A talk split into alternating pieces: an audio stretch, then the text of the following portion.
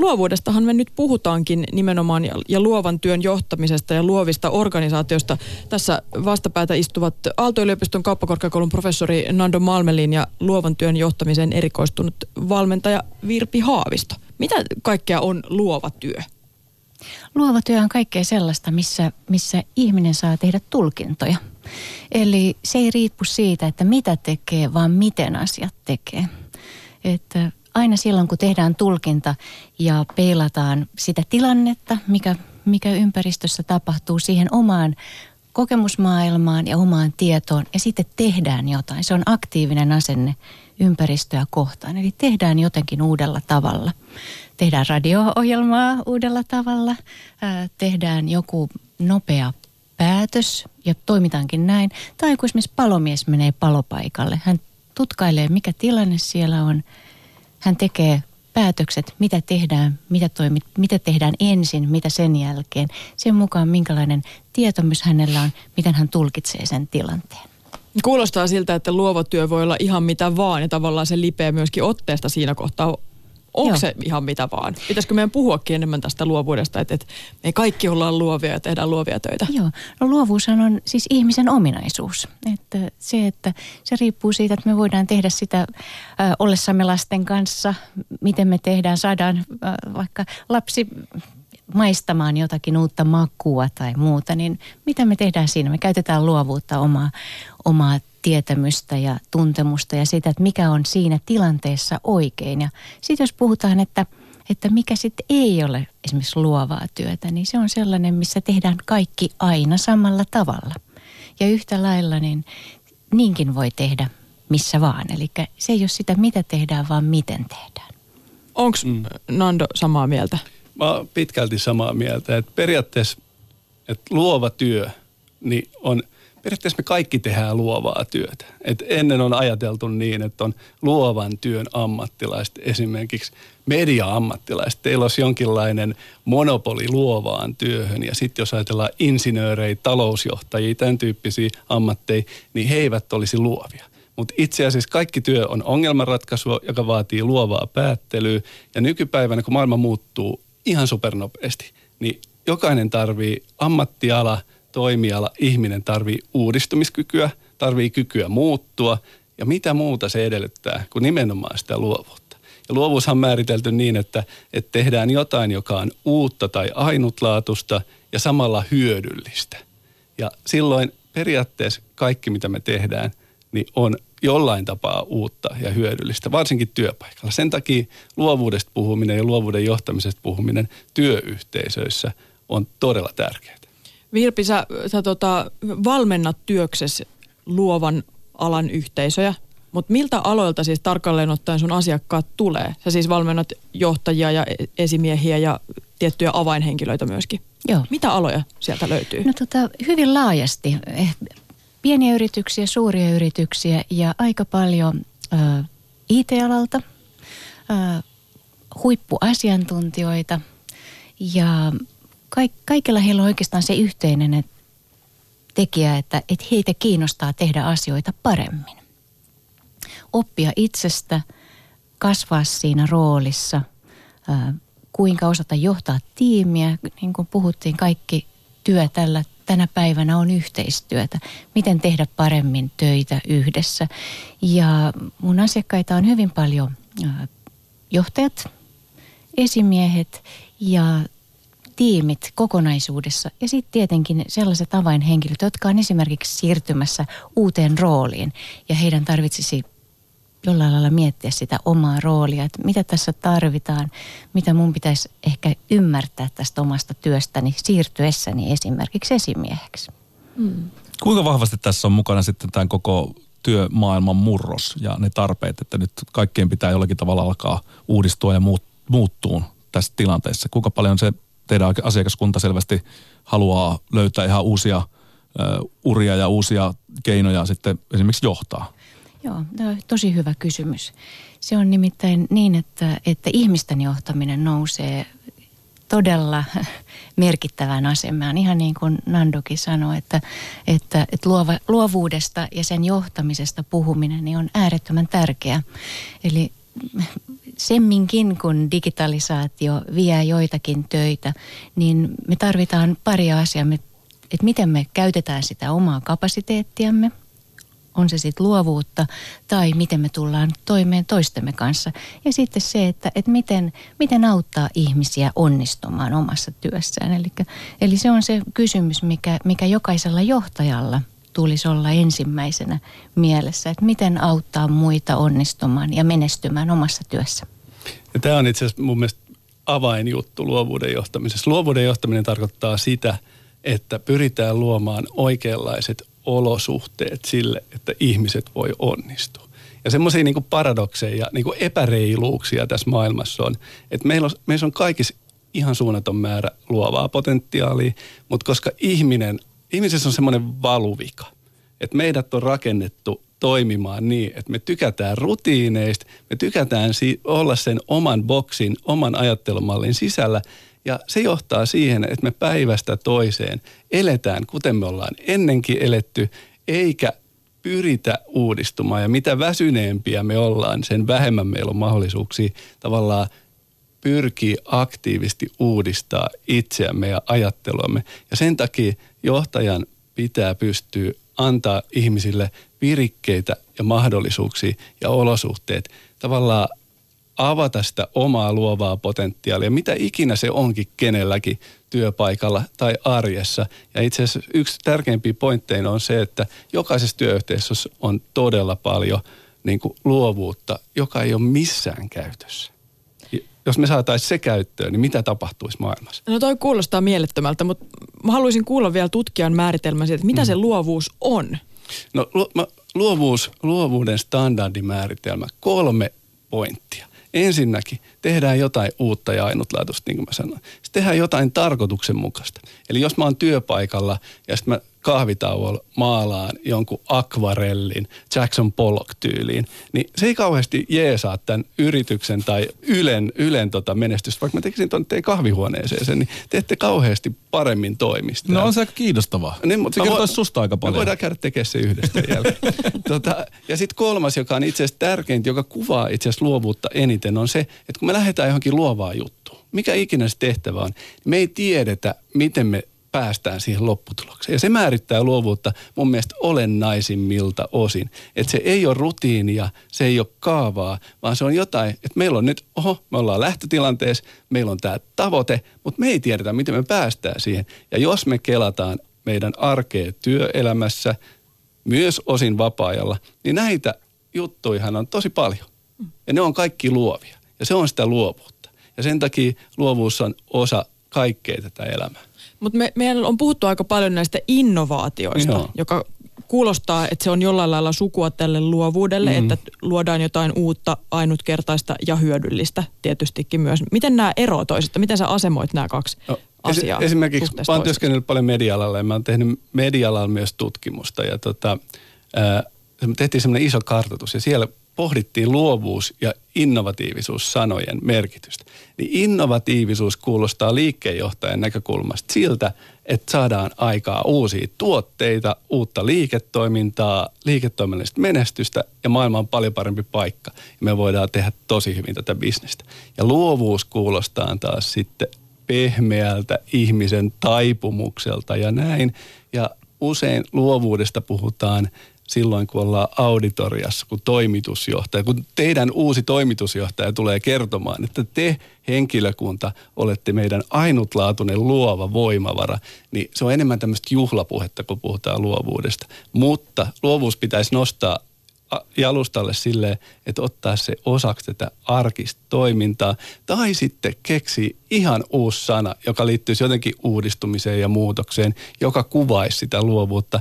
Että kun luovuuden mainehan ei ole kovin hyvä, koska se on vähän pehmeä tämmöinen taiteellinen ja synnynnäinen juttu, niin me voitaisiin itse asiassa, meillähän on tässä vielä niin kuin 12 minuuttia aikaa, niin innovoida luovuus uudestaan. Että mitä se luovuus? Uusi sana sille. Ihan hyvin me mm. pystytään. Meillä on tässä hyvä tiimi. Okei, okay. no niin. Pistetään tämä hautumaan, hautumaan tässä. Onko sulla jotain nyt menetelmiä tähän lyödä pöytään, että miten tämä tapahtuu? No Virpillä on monia. Hyvin heitetty Virpille. No niin, kerros meille, miten me aletaan keksimään uusia sanoja tähän maailmaan. Joo, se, eri, erittäin hyvä idea, koska se on ihan totta, että luovuus on semmoinen sanana, että, että se, se voi tarkoittaa mitä vaan ja se yhdistetään tämmöiseen juhlapuheeseen, mutta se on, se on totisinta totta ja, ja, ja ei pehmeä, vaan, vaan kova sana, koska sillä tehdään jotain uutta. Sillä luodaan siinä kontekstissa, siinä tilanteessa jotain uutta. Ja, ja mä sanoisin, mitä, mitä luovuus on, jos sen sanoisi lyhyesti, niin se on tilannekohtaista herkkyyttä. Miten toimia tietyssä tilanteessa niin, että se on, niin kuin professori sanoi, että se on hyödyllistä ja se on uutta, eli se on kontekstuaalisesti uutta ja sitten se tuo maailmaan jonkun uuden näkymän. No nyt konkreettisia työkaluja pöytään. Minkälaisia asioita aidosti luovassa työyhteisössä on otettu huomioon? Mitä siellä tehdään? Ja kuka tekee? Luovassa työyhteisössä pitäisi olla kaksi asiaa kunnossa aina, jotta se pystyy olemaan luova. Siellä pitää olla turva, se pitää olla turvallinen se työyhteisö. Ja sitten toinen, siellä täytyy olla luottamus ihmisten välillä keskenään. On hirveän vaikea tehdä töitä, jos työyhteisö on turvallinen, jos siellä tarvitsee pelätä. Koska silloin kun me pelätään, niin me ei käytetä sitä koko omaa potentiaaliamme. Me ei uskalleta tuoda niitä ideoita esille, jos pelätään. Ja sitten jos, on, jos ei ole luottamusta, niin silloin on hirveän vaikea tehdä yhteistyötä. Eli siinä on se kaksi, siinä on, toinen on se, se ideoiden esille tuominen ja toinen on se, että, että yhteistyötä. Nämä kaksi asiaa on ihan äärettömän tärkeitä, kun puhutaan nimenomaan luovasta työstä. Itse asiassa kaikissa töissä, mutta varsinkin silloin, kun ihmisen pitäisi tuoda itsestään jotain uutta siihen työhön. Nämä on todella tärkeitä pointteja. Ja se, jos mietitään, että luova prosessi on aina joku, joka alkaa jostain ja pyritään johonkin, niin äärimmäisen tärkeää on pyrkiä asettaa se tavoite, se päämäärä. Että jos meillä on nyt tiimi, joka alkaa tekemään jotain, mitä me oikeasti ollaan tekemässä? Tehdä siitä tavoitteesta konkreettinen, määritellä se kiteytetysti ja tehdä siitä myös innostava. Sitten kun meillä on se tavoite valmiina, pystytään niin kuin jakamaan niiden ihmisten kanssa se tavoite, että joo, tämä on tärkeää, tämä me halutaan tehdä, tähän me sitoudutaan, niin sitten luovuuden johtamisen toinen pointti on pyrkii varmistaa ne resurssit, että se tiimi oikeasti pystyy siihen. Ja resurssit voi olla aikaa, ajan puutehan on semmoinen akuutti ongelma tässä yhteiskunnassa. Ja itse asiassa syy, minkä takia luova toiminta, luova työ usein epäonnistuu. Ei ole riittävästi aikaa, tai sitten sitä on ihan liikaa. Jos meillä on ihan liikaa aikaa, niin sitten asiat ei tule yhtään mitään. Ei, me tehdä, ei, ei saada valmiiksi. Sitten riittävästi niin kuin, niitä työvälineitä, riittävästi muita resursseja. Ja sitten tällä välin tapahtuu nimenomaan niitä asioita, joista Virpi puhui äsken. Eli tarvii olla turvallisuutta, yhteistyötä, kaikkea tätä.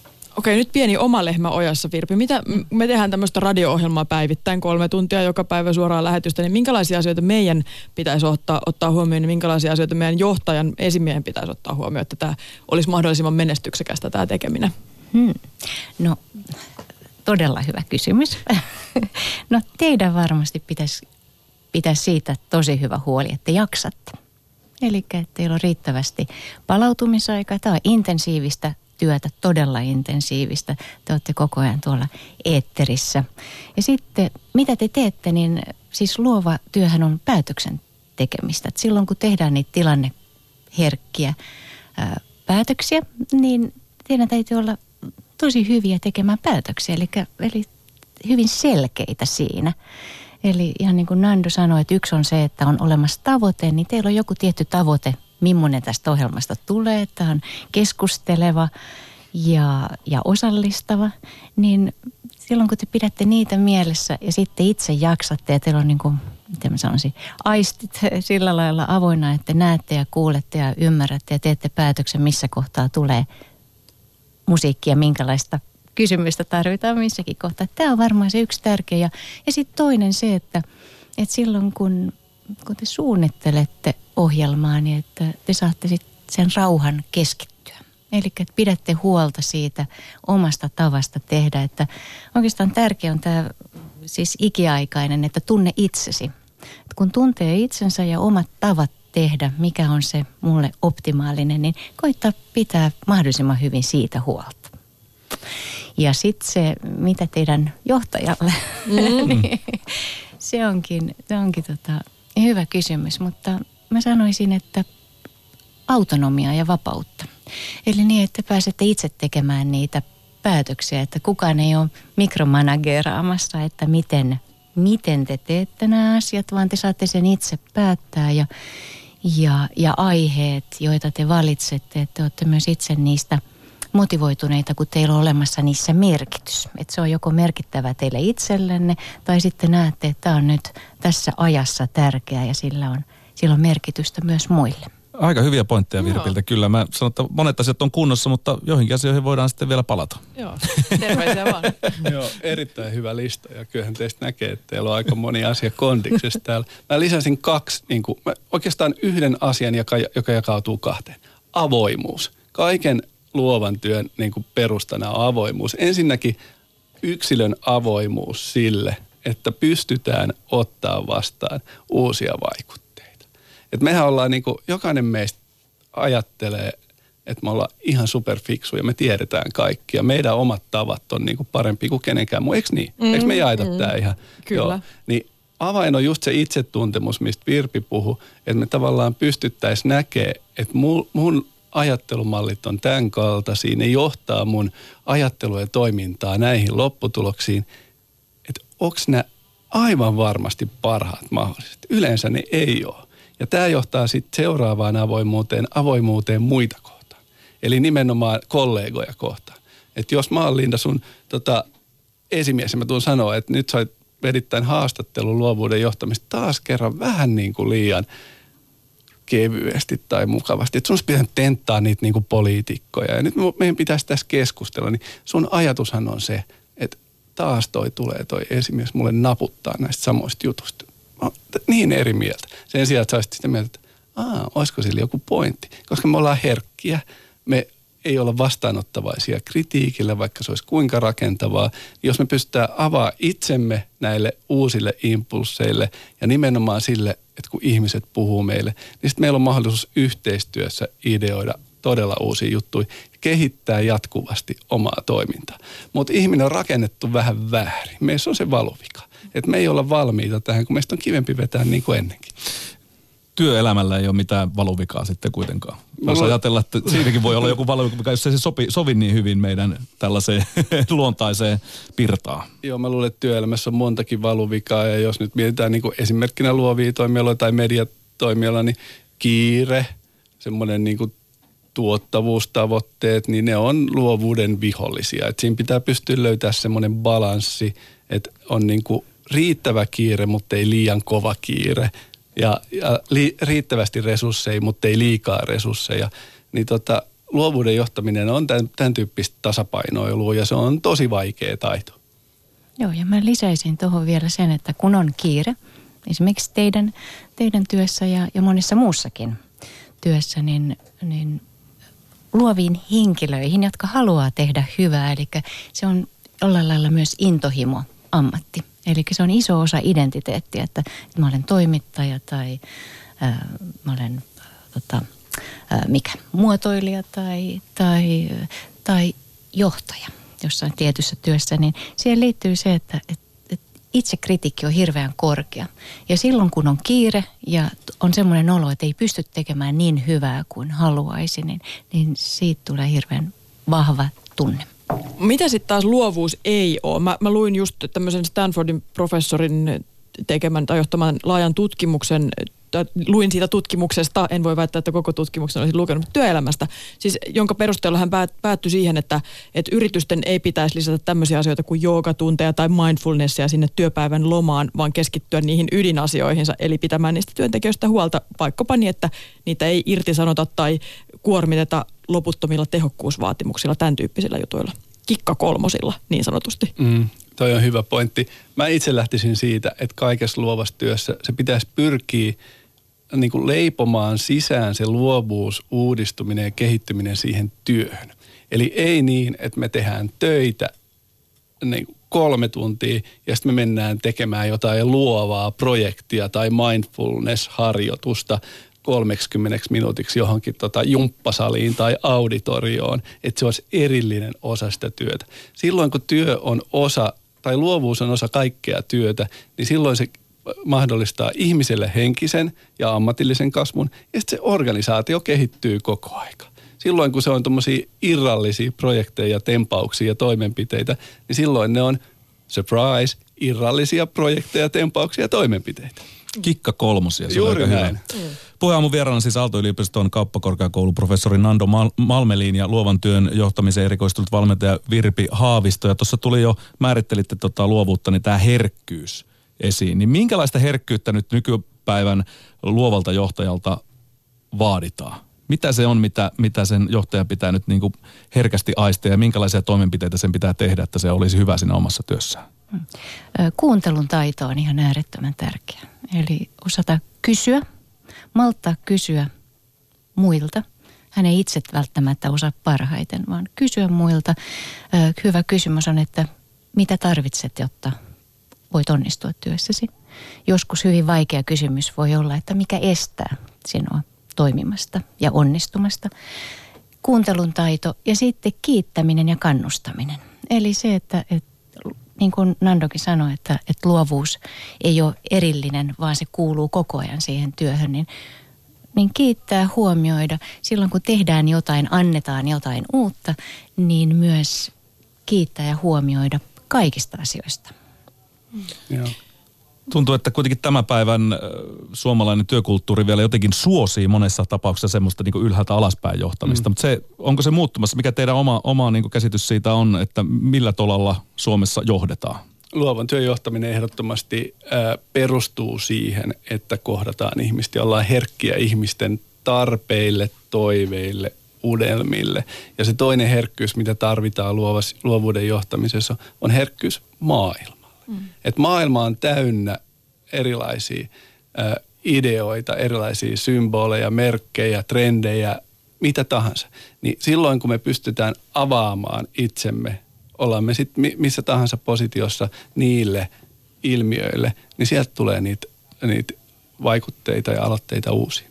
Onko muuten luova, hyvä luovan työn johtaja itse luova ihminen? Tulee mieleen näitä nyt julkisuudessakin esiin nostettuja tapauksia luovalta alalta, mm. elokuva-alalta, kansallisoopperasta myöskin, jossa siis tämmöinen luovan työn luova esimies on käyttänyt valtaansa kuitenkin väärin. No, voiko näistä tapauksista oppia jotain? Tai käyttänyt äärimmäisiä menetelmiä sen oman luovan visionsa toteuttamiseen, sanotaan näin. Mm, on, onko, kertooko tämä jotain yleisempää tästä luovan työn ongelmatiikasta vai, vai ja, ja voiko näistä oppia jotain? No tässä on Sari, ole hyvä. No tässä on mun mielestä, kun me keskustellaan tästä ilmiöstä, niin se ilmiö jakautuu mun mielestä aika moniin ilmiöihin. Se, että nämä niin kuin ääritapaukset, joista on keskusteltu, niin siinä on niin kuin tapahtunut vääryyksiä, mutta ne ei sinänsä liity luovuuden johtamiseen. Tai per, ei, ei voida näin niin kuin ryhmitellä, että, että luovat luovuuden johtajat olisi jotenkin niin kuin tietynlainen erityinen ryhmä. Että tavallaan pitäisi pystyä erottamaan, mikä on luovuuden johtamista, mikä on yksinkertaisesti vaan typerää ja huonoa käytöstä.